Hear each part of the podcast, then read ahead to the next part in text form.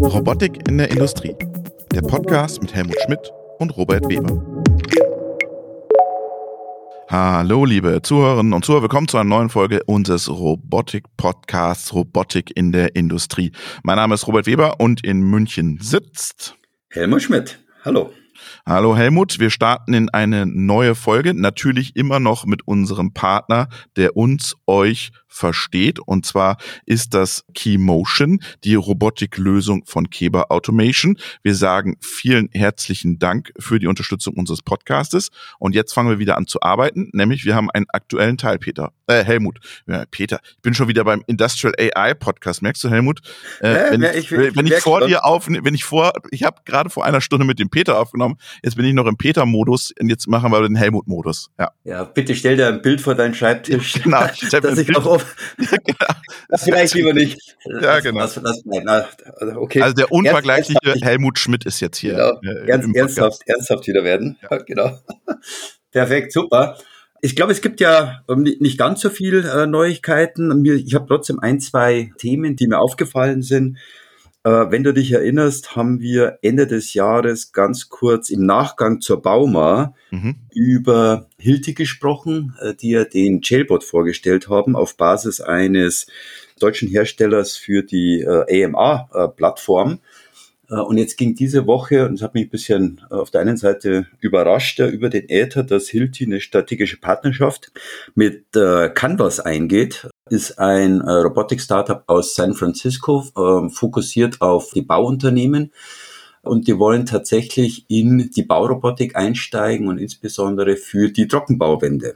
Wir haben ja schon einmal dem Verband auch über die Bauindustrie gesprochen und Trockenbau, Mauerbau ist eins der größten Herausforderungen. Also Hilti meint es ernst zu nehmen als Marktführer in dem Umfeld. Schade, dass sie sich einen Army aus San Francisco gesucht haben und nicht äh, ein deutsches oder europäisches. Denn mit dem Jailbot sind sie ja als ersten Bohrroboter schon mal einen guten Schritt gegangen. Ja, eben. Ja. Also das ist auf der einen Seite natürlich interessant für die Bauindustrie, die so gut wie gar nicht automatisiert ist. Gratulation an die Jungs bei Hilti, aber Jungs, schaut nochmal nach. In Deutschland gibt es auch Lösungen und gute Ansätze. Absolut, absolut. Ähm, ich habe noch was Spannendes. Ich habe ja letztes Mal erzählt, ich war auf der I.O.-Konferenz von Festo. Und da ging es am Rande auch um Robotik und es ging am Ende dann auch um MLOps. Also mhm. du kennst ja DevOps und es gibt jetzt auch MLOps. Und über DevOps haben wir ja schon äh, eine Folge gemacht und da war jemand von AWS, der Samir, und dann haben wir ein Interview gemacht für den, für AI, aber ich glaube, es ist super spannend auch für unsere Robotiker, denn dieses ganze Thema ML-Ops wird ein ganz großes Thema sein für Digital Services übermorgen, morgen und übermorgen. Wenn ich einen Roboter verkaufe, muss ich auch diese Pipeline, diese Software MLOps Pipeline sozusagen äh, aufbauen. Und wer das nicht kann, wird ein Riesengeschäft dort verlieren, wenn man diese MLOps-Pipeline nicht aufbauen kann. Und wir haben dann mit ihm diskutiert, ist das ein originäres Geschäft für Festo? Ja. Ist das ein originäres Geschäft für alle Automatisierer? Ja. Und es war dann so, zwischen den Zeilen war deutlich, wenn ihr das aber nicht macht, liebe Maschinenbauer, liebe Automatisierer, dann setzen wir das auf. Dann macht der AWS das. Dann setzt der AWS Pipelines auf. Und das fand ich, dann hat er nicht so gesagt, aber das konnte man zwischen den Zeilen rauslesen. Das finde ich dann schon spannend. Wenn wir das auch verpassen, diese MLOps Pipelines, da schneiden wir uns ins eigene Fleisch, glaube ich. Ja, das hört sich sehr interessant an, aber ich muss doch dann direkten Zugang zu meinen äh, Maschinen und Schnittstellen haben. Genau, genau. Du musst einen Zugang, du musst den, keine Ahnung, spielt der User das selber drauf? Hast du einen direkten Zugang auf dem Roboter? Wie auch immer du das aus, du musst auf jeden Fall diese Pipeline aufbauen von dir, vom Anbieter ja, ja. zum Kunden, dass die ML-Ops hin und her geschoben werden können. Und da müsst, sollte sich jeder Gedanken machen, weil wir werden immer mehr Machine Learning Modelle auch in den Robotern sehen. Ich empfehle dazu die Folge verlinke auch im Podcast in den Show Notes zu Samir und wie AWS die ML-Ops sieht und wie man so eine Pipeline aufbaut. Sehr, sehr spannendes Thema, glaube ich. Also sehr, sehr interessant und vor allem die Maschinenbauer, Roboterhersteller und Anwender sitzen ja, sitzen ja an der Quelle. Genau. Ähm, also. Aber wir tun uns ja eh schon schwer, digitale ah, absolut. Service-Modelle auch anzubieten. Wenn ich sehe, Service-Applikationen, die ich Add-on, du kaufst Maschinenbau heute, du verkaufst die Maschine, 15 Jahre sehen wir uns wieder. Also jetzt mal überspitzt formuliert. Ab, absolut. Aber das ist ja eins der, der, der Zukunftsthemen, auch auf den Weg Richtung Robotic as a Service oder Logistik as a Service oder Pick as a Service.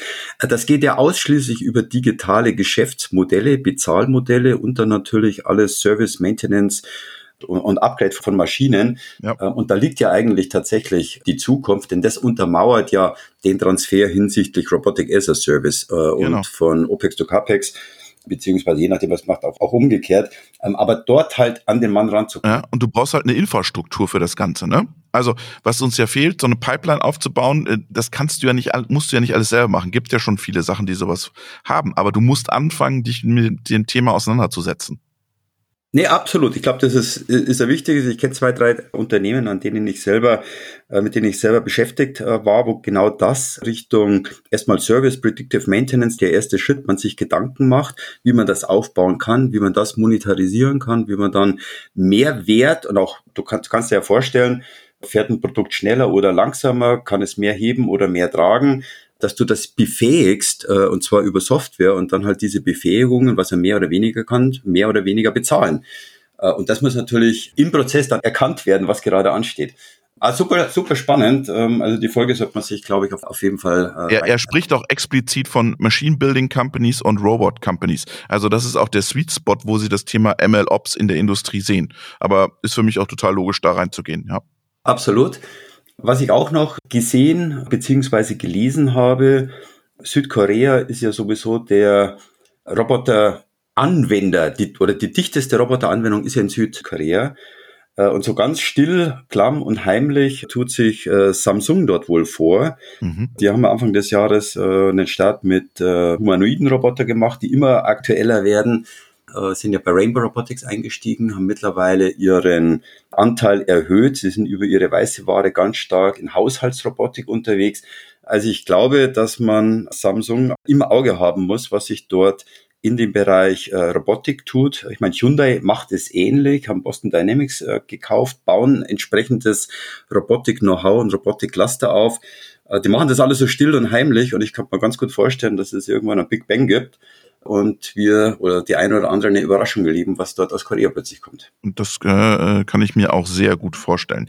Ich habe noch was, unsere Lieblingsbranche, ich muss noch mal eine Zahl nennen, weil man, glaube ich, noch mal die Dynamik sich verdeutlicht dann in der Branche. Wir haben ja, sprechen ja immer über Logistik, Intralogistik, du bist ja mit Inok auch im Bereich Outdoor, AMRs unterwegs, AGVs.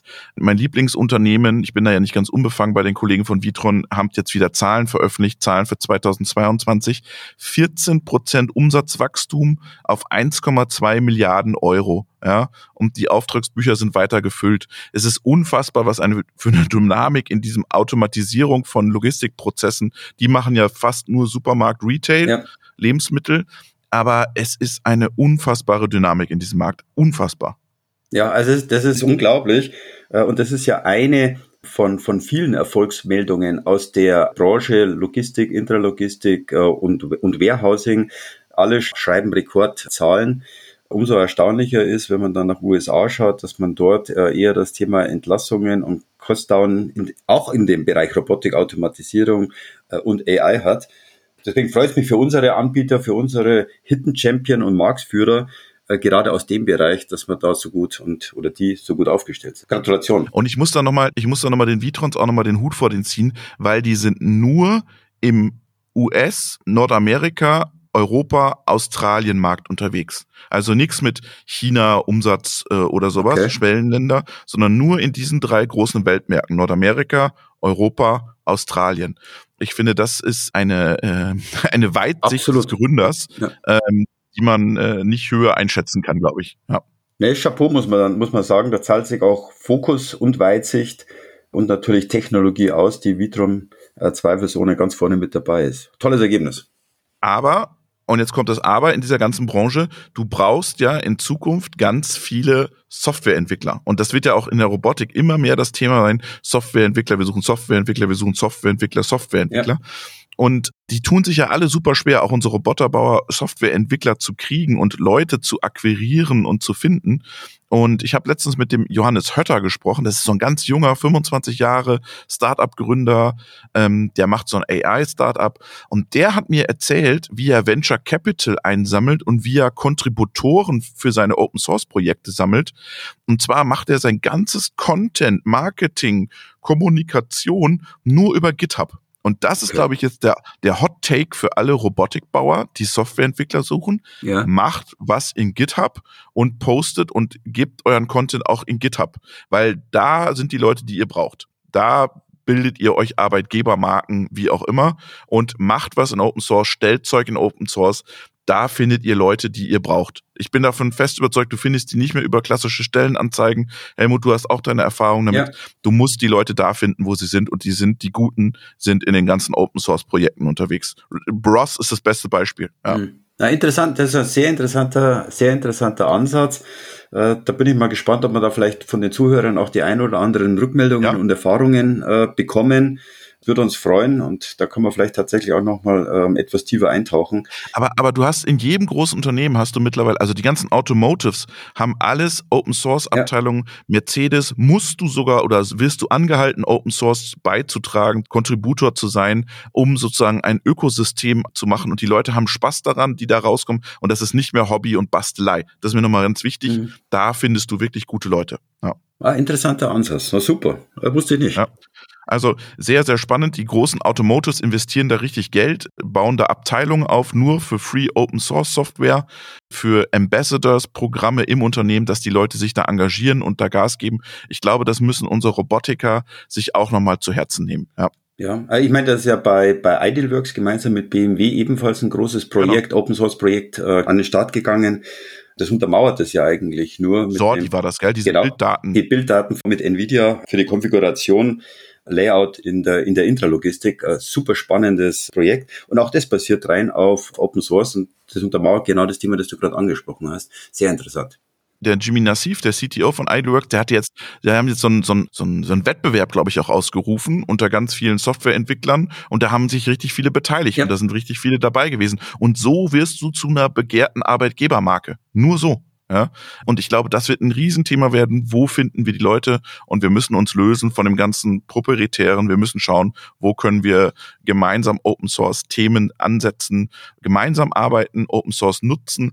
Und ich glaube ja, ich bin ja ein Open Source Fanatiker, das ja. hörst du ja. ja, ja. Ähm, das ist ja auch ein Stück weit Standardisierung, die du da machst. Du machst auf einmal Standardisierung, die gar keine Standardisierung ist. Nämlich wenn Open Source ganz vieles nutzen, dann ist das der quasi Standard. Und es wird sich total verändern, glaube ich, in der, in der ganzen Industrie. Dieses Thema wird sich komplett ändern. Das glaube ich auch. Und äh, ich, ich meine, Google hat es ja mit der ROS-Community vorgemacht oder will es ja. erstmal ähm, äh, versuchen. Microsoft ist ja mit GitHub und, und ChatGTP ganz, ganz, ganz, ganz, ganz starkes Thema.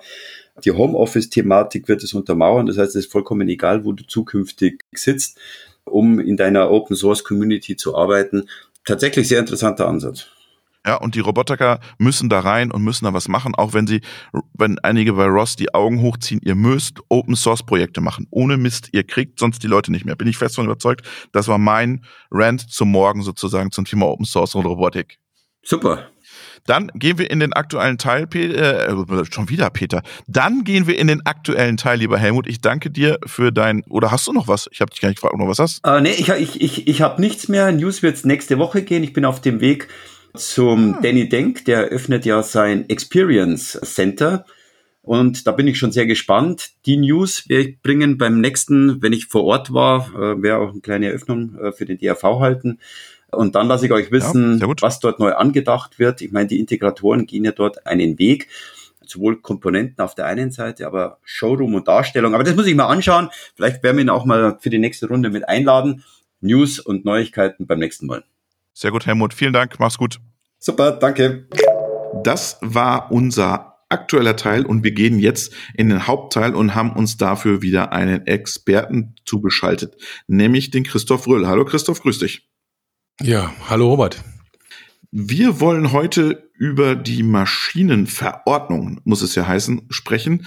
Ähm, bevor wir aber starten, stell dich da ganz kurz in zwei Sätzen vor, Christoph. Ja, mein Name ist Christoph Rull. Ich bin der Geschäftsführer und Gründer der Robotics Consulting GmbH und noch nebenbei ein Gründungsmitglied und auch im Vorstand tätig vom Deutschen Robotikverband. Ja, sehr gut. Du, ich habe es gerade angesprochen, Maschinenverordnung, Maschinenrichtlinie. Mach mal ganz kurz, was ist der Unterschied, damit wir jetzt hier nicht in, in Definitionsprobleme kommen? Also das, die aktuelle Maschinenrichtlinie, so wie wir sie kennen oder wie sie leider immer noch fälschlicherweise die neue Maschinenrichtlinie genannt wird, obwohl sie schon seit Jahren auf, auf dem Markt mhm. ist, das ist eine Richtlinie. Und Richtlinien wurden von der Europäischen Kommission erlassen dann im Amtsblatt der EU veröffentlicht. Und dann konnte jeder Mitgliedstaat diese europäische Richtlinie in sogenanntes nationales Gesetz oder nationale Verordnung mhm. transponieren. Mhm. Sprich, kurz gesagt, eine Richtlinie war erst gültig und anwendbar, wenn sie in ein nationales Gesetz umgewandelt wurde. Okay. Bei einer Verordnung, so wie es jetzt der Fall ist, ist sie sofort gültig und in der Regel nach 20 Tagen in Kraft getreten. Oh. Das macht die Sache also einfacher einfacher oder komplizierter, je nachdem. Wieso komplizierter? Äh, komplizierter, weil ich jetzt was tun muss, vielleicht. Du meinst, wir sind jetzt im Zugzwang? Ja, im Zugzwang, ja. Also, also so schnell ist das nun auch nicht. Also, okay. okay. Also, ganz ruhig, so schnell ist das nicht.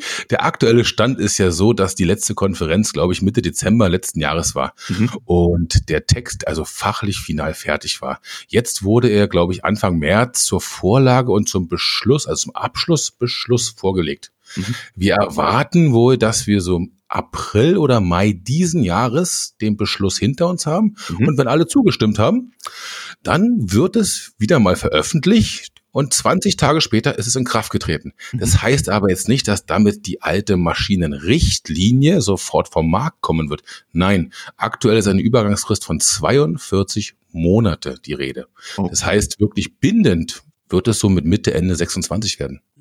Aber Christoph, man munkelt ja einiges. Äh, man hat ja versucht, die 15066 äh, mhm. unter anderem mit einzubinden, dass man auch auf dem neuesten Stand ist hinsichtlich der Cobots.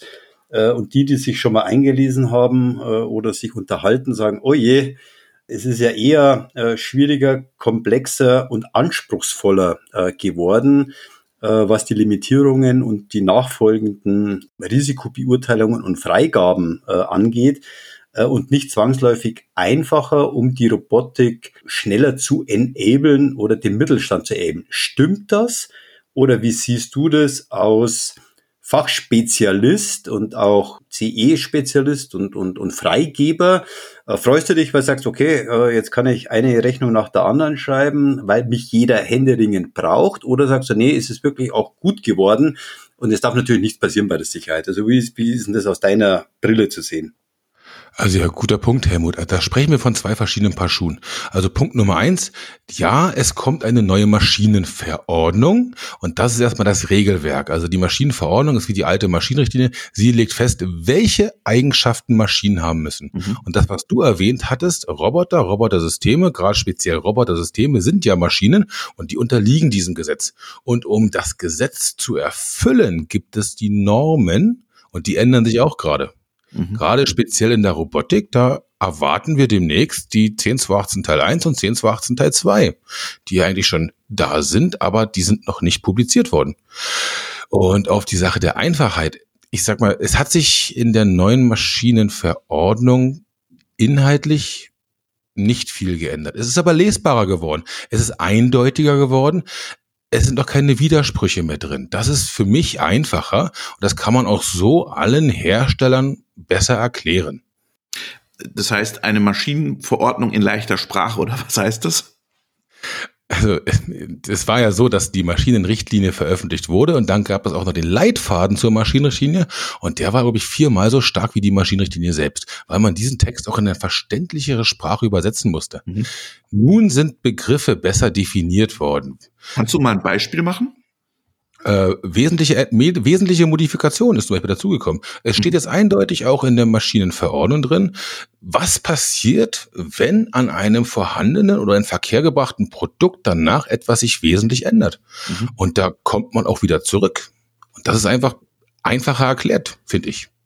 Und welche, welche konkreten, du hast gesagt 42 Monate, jetzt passiert erstmal nichts. Was passiert danach? Was sind so die drei Sachen, die du sagst, die müsst, müsste jeder mitnehmen? Also, Ich würde nicht empfehlen, die 42 Monate auszusitzen. Meine Empfehlung ist jedoch, wenn ich aktuell, ich sag mal gerade im Projektgeschäft etwas am Fertigwerden habe, dann sollte ich mich beeilen, dass ich also schnell noch nach der aktuell gültigen Maschinenrichtlinie in Verkehr bringe. Mhm. Weil wenn die beiden in Kraft sind, dann kann ich auch beide anwenden. Ich kann mich entscheiden. Für alles, was neu ist oder was aus Serienprodukte sind, sollte ich schnellstmöglich zusehen, dass ich mich in die neue Maschinenverordnung einlese, mhm. schaue, was hat sich geändert, wo muss ich ansetzen, gegebenenfalls neu entwickeln und sollte schnellstmöglich anfangen. 42 Monate ist keine lange Zeit. Mhm. Ich kann mich noch erinnern, bei der letzten, also bei der umgangssprachlichen neuen Maschinenrichtlinie, da wurde auch auf dem letzten Drücker noch versucht, alles ganz schnell zu modifizieren, obwohl man ewig Zeit hatte. Mhm. Und was hat sich geändert, war die Frage. Also erstmal das Positive. Das Positive ist, dass es diesen Papierzwang bei der Betriebsanleitung nicht mehr geben wird. Wow. Es steht also eindeutig drin, dass es aufgrund der aktuellen Techniken ermöglicht werden soll, Benutzerinformationen auf digitalem Wege zu vermitteln. Mhm. Es wird wohl so sein, dass wir maximal oder im besten Fall noch ein Stück Papier mitgeben, wo die Information drauf ist, wie wir an unsere digitale Betriebsanleitung kommen. Mhm. Aber wenn der Kunde es möchte, eine gedruckte Version ausgehändigt zu bekommen, darf diese ohne Mehrkosten dem Kunden übergeben werden. Das ist das Positive. Es gibt auch noch ein paar Sachen, die hinzugekommen sind. Und das ist das ganz große Thema Cyber Security. Okay. Das war damals in der alten Maschinenrichtlinie noch gar kein Thema. Also kein großes Thema. Heutzutage ist das Thema Cyber Security, also Safety und Security in aller Munde und muss behandelt werden.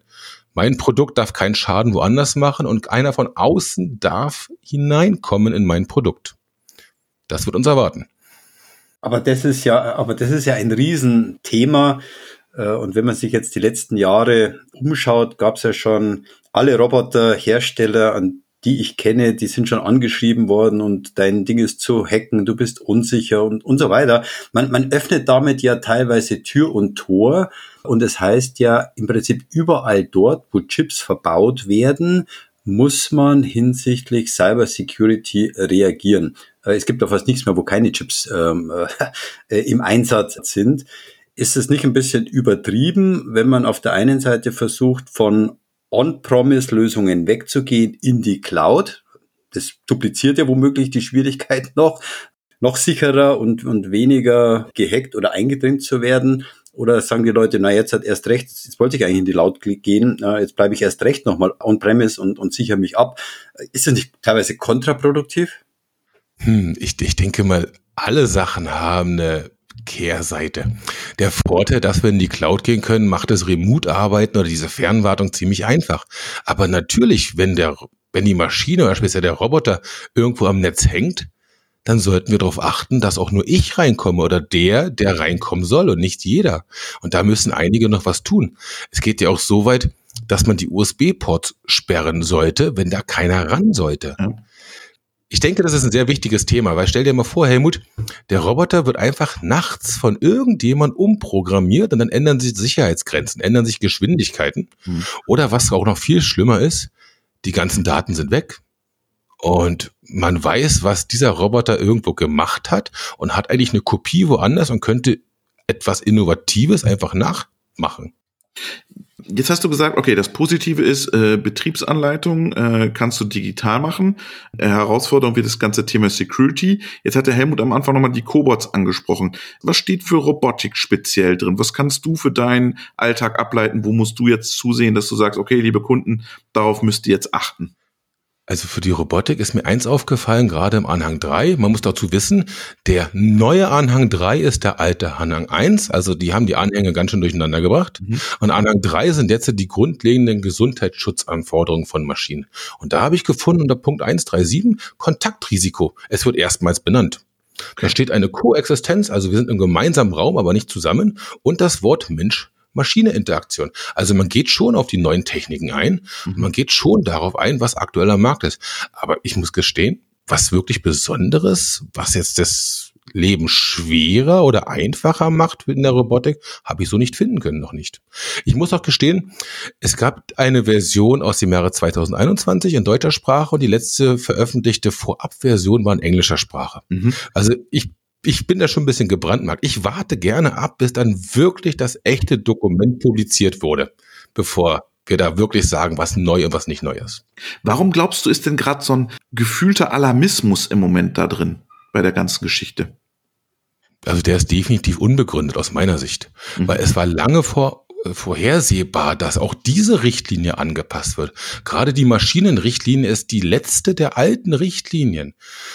Es wurde auch damals noch nicht von diesem New Legislation Framework gesprochen, mhm. das, was für alle Richtlinien gültig ist, also wie und welches Konformitätsbewertungsverfahren wir anwenden. Das ist endlich gekommen jetzt. Also es ist die letzte Richtlinie, die angefasst wurde. Ich verstehe diesen Aktionismus nicht. Was Großes, Neues, etwas Umwerfendes ist es nicht. Es ist deutlicher geworden. Ich denke, das ist Unsicherheit, weil auch so wenig Informationen gekommen sind und weil auch keiner wirklich weiß, wann es wirklich veröffentlicht wird. Mhm. Wir sind ja schon im Verzug. Es hieß ja immer letztes Jahr. Mhm. Jetzt ist es dieses Jahr. Wir warten alle schon drauf. Ich kann es nicht nachvollziehen. Auf alle Fälle kann ich sagen, es ist unbegründet. Es ist kein Hexenwerk. Das ist einfach auch nur ein weiteres Gesetz, an das wir uns halten werden. Das heißt, du kannst im Prinzip unsere Zuhörer und Zuhörerinnen sagen, eher beruhigen und sagen, Leute, es wird nicht so heiß gegessen wie gekocht. Ähm, es wird auf den neuesten Stand gebracht und äh, ist alles in einfacher Umsetzung und Genau, man kriegt's hin und im, im, im Sinne der Kunden und vor allem der, der Kleinkunden. Ich meine, das ist immer die große Thematik. Äh, ich habe vorher angesprochen, äh, der Roboter im Parkhaus, ich meine, da hat man keine Spezialisten mehr. Die kleinen Unternehmen, 10, 15, 20 Mannbetriebe, die dort einsteigen. Es muss ja für die einfacher werden oder die Hürde zumindest nicht deutlich erhöht werden. Äh, und ich habe verstanden, denen kann man die Angst nehmen. Leute, es wird eher deutlicher und verständlicher, wenn ich dich richtig verstanden habe. Das ist richtig. Das ist richtig, Helmut. An den Konformitätsbewertungsverfahren hat sich nichts geändert. Es gibt immer noch die drei Arten, die interne Fertigungskontrolle, die Baumusterprüfung oder das umfassende Qualitätsmanagementsystem. Die erste geht immer noch weiter für grundsätzlich alle. Es sei denn, es sind gefährliche Maschinen, mhm. dann kann ich die Baumusterprüfung machen oder weiter meine interne Kontrolle. Es hat sich also daran nichts geändert. Ich denke, es wird sogar einfacher, aber gerade auch diese Möglichkeit mit den digitalen Benutzerinformationen, ich finde die sehr spannend. Ich finde das so wirklich spannend, weil wenn man auch mit Videos oder mit digitalen ja. Sachen etwas erklären kann, dann kommt das weg von dem verstaubten hier, les mal das Benutzerhandbuch. Ich freue mich drauf. Und ja, es ist nichts nichts, was uns aufhalten wird. Die Jungs gucken doch eh bei YouTube und schauen das, wie das andere machen, oder? Das ist doch die Realität. Ich glaube, genau deswegen macht man das, weil stell dir mal vor, du bist vor einer Maschine, scannst deinen QR-Code, der direkt daran ist an dieser Applikation und du siehst ein Schulungsvideo, ja. wie etwas sein muss. Das ist doch gerade für die heutige Generation viel verständlicher, als wenn man da jetzt 50 Seiten gedrucktes Machwerk lesen muss. Ja. Wenn ich es möchte, kriege ich es aber trotzdem. Ganz wichtig. Also sie ist nicht weg, die gedruckte Betriebsanleitung. Sie kann aber ersetzt werden. Jetzt hast du gerade noch mal kurz die Normenlage angesprochen und du bist ja ein Insider. Äh, kannst du ein bisschen was erzählen oder weißt du, hast du was gehört, was da in den Normen sich gerade tut? Naja, ähm, ähm, man liest auch in den Medien oder hört auch von anderen Experten, dass wir eine Art Normenstau erwarten. Viele Normen wandeln sich gerade. Mhm. Und was auch, was man wissen muss, ist, die aktuell harmonisierten Normen, also harmonisiert bedeutet im Amtsblatt der EU veröffentlicht und sie sind so dafür da, dass man eine Richtlinie erfüllen kann. So, dass die Konformitätsvermutung einfacher ist. Die verweisen alle auf den Anhang 1 der aktuellen Maschinenrichtlinie. Mhm. Dieser alte Anhang 1 ist der neue Anhang 3 geworden. Das heißt, also, die Referenz ist schon mal falsch. Mhm. Und sämtliche Normen, die gerade im Entwurf sind, ja, ein Schelm, wer Böses denkt, die sind noch nicht publiziert worden. Mhm. Natürlich wartet man, bis die neue Maschinenverordnung draußen ist, bis mhm. man diese auch publiziert. Und dann kann es sein, oder dann ist es so, dass viele von einer Art Normenstau sprechen. Und für uns, gerade für die Robotik, die 10218 Teil 1 ist schon ewig als Entwurf draußen, ist aus meiner Sicht ein Machwerk geworden, ein gutes Werk, weil auch da endlich Unstimmigkeiten weg sind. Und auch der Teil 2 für Robotersysteme ist in Entwurf schon fertig. Und von meinen guten Quellen weiß ich, dass auch da der fachliche Text abgeschlossen ist. Um das Wording diskutiert man noch und wir vermuten, dass unmittelbar nach der Maschinenverordnung auch diese Normen rauskommen werden. Also es wird sich dieses Jahr vieles wandeln. Ich freue mich drauf. Es ist spannend.